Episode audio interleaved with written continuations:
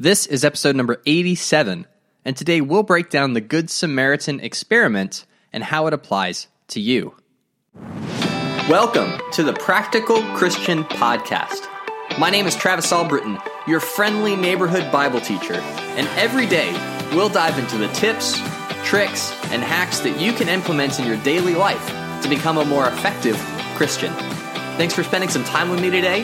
Now let's jump in to your daily dose of practical Christian training. So, chances are you're fairly familiar with the parable of the Good Samaritan. It's something Jesus teaches, it's a very famous part of the Gospels, and a lot of people look to that as an example of the importance of empathy and compassion on people that need our help. And as a Christian, it's easy to read that story and think, well, of course, I would be the Good Samaritan. There's no way I would be the priest or the Levite. They need to figure out what's going on with them. They need to figure out what's going on and uh, and learn just to pay attention and not miss something so obvious. But to be honest, it's a lot easier to fall into that trap than you might think. And a seminary actually conducted an experiment to figure out if they could replicate these same results with some of their seminary students. And what they wanted to do was determine what characteristics might have led the priest and the Levite to pass by the man attacked by robbers. And so, how they set up the experiment was that students began doing these experimental procedures in one building on the campus and were then told that they needed to go to a different building to continue. And they were given various states of lateness. So, for some students, they were told, You are very late, but don't worry, it's okay, just get there when you get there. And then other students were told to hurry up so you will not be late as they go from one building to the next. And on the way between the buildings, the students would pass by a man sitting slumped in a doorway. And every time that they passed by, he would moan and he would cough as they passed. And so, very clear example of someone who needs help. And the experiment was meant to determine what patterns could be found in the students who stopped and those that didn't. And what they found, what the experimenters discovered, was that the amount of hurriness felt by the students was the major factor among those who helped versus those who didn't. And to kind of, you know, stick the knife even deeper into the wound, some of the students who passed by the man that was sitting slumped over, their second task was to teach on the parable of the Good Samaritan.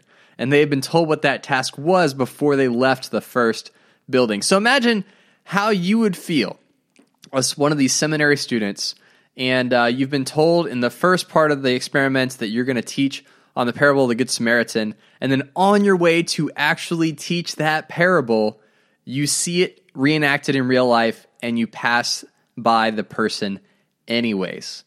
So not only is just this just a really fascinating experiment, I think what it what it shows us, and the thing that I think that we can take from this is that even when you're busy, you should never be too busy to meet needs as they arise.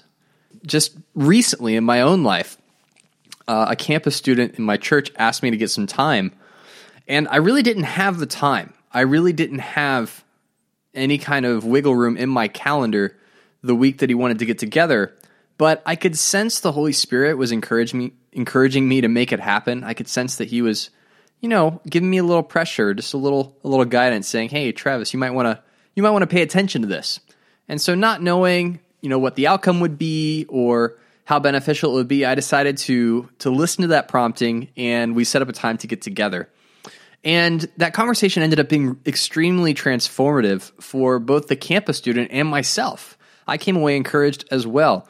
But if I had allowed my schedule to get in the way of meeting a need that was right in front of me, then I too would have been just as guilty of passing by the person that needed help on the side of the road. So that's so that's the the, the application that I see in uh, you know not allowing how busy we are to get in the way of doing God's will and helping the people around us, and and to never be so busy that you can't adjust when God throws a curveball.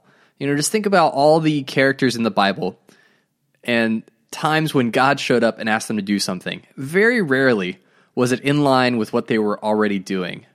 More often than not, God said, Hey, you're doing this thing over here. Well, I want you to do a 180 and go this way.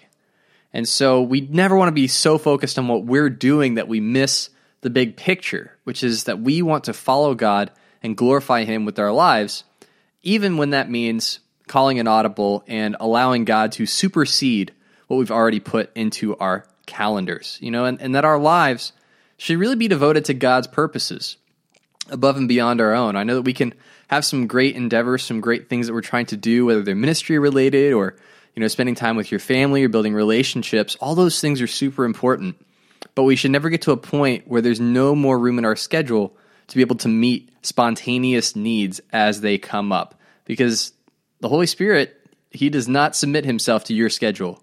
That is not how this works. so if you got want God to use you, you're going to have to be flexible. And here's the thing, guys God wants to send you opportunities. He wants to put you in people's lives to help them to make an impact and to help them grow. But you have to be attentive and listening, or those opportunities will pass you by, and we don't want that. Well, that is it for today. Make sure to smash that subscribe button to get daily practical tips just like this one. Leave a review in Apple Podcasts for your chance to get a shout out as the super fan of the week. And make sure to head over to the podcast Facebook group to connect with me and help decide future episode topics. Every day is an opportunity to grow closer to God and make a positive impact on the people around you. Take action with what you've learned and help make the world a little more like heaven.